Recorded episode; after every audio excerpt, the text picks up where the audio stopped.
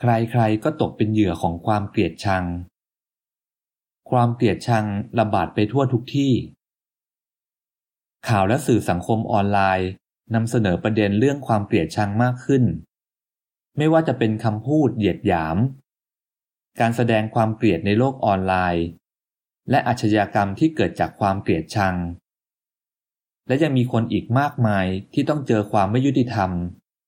โดนดูถูก และโดนทำลายทรัพย์สิน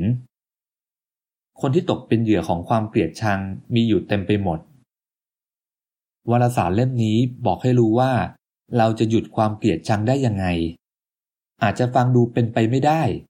แต่นี่เป็นเรื่องจริง ทั่วโลกมีหลายล้านคนแล้วที่เอาชนะความเกลียดได้ จบบทความ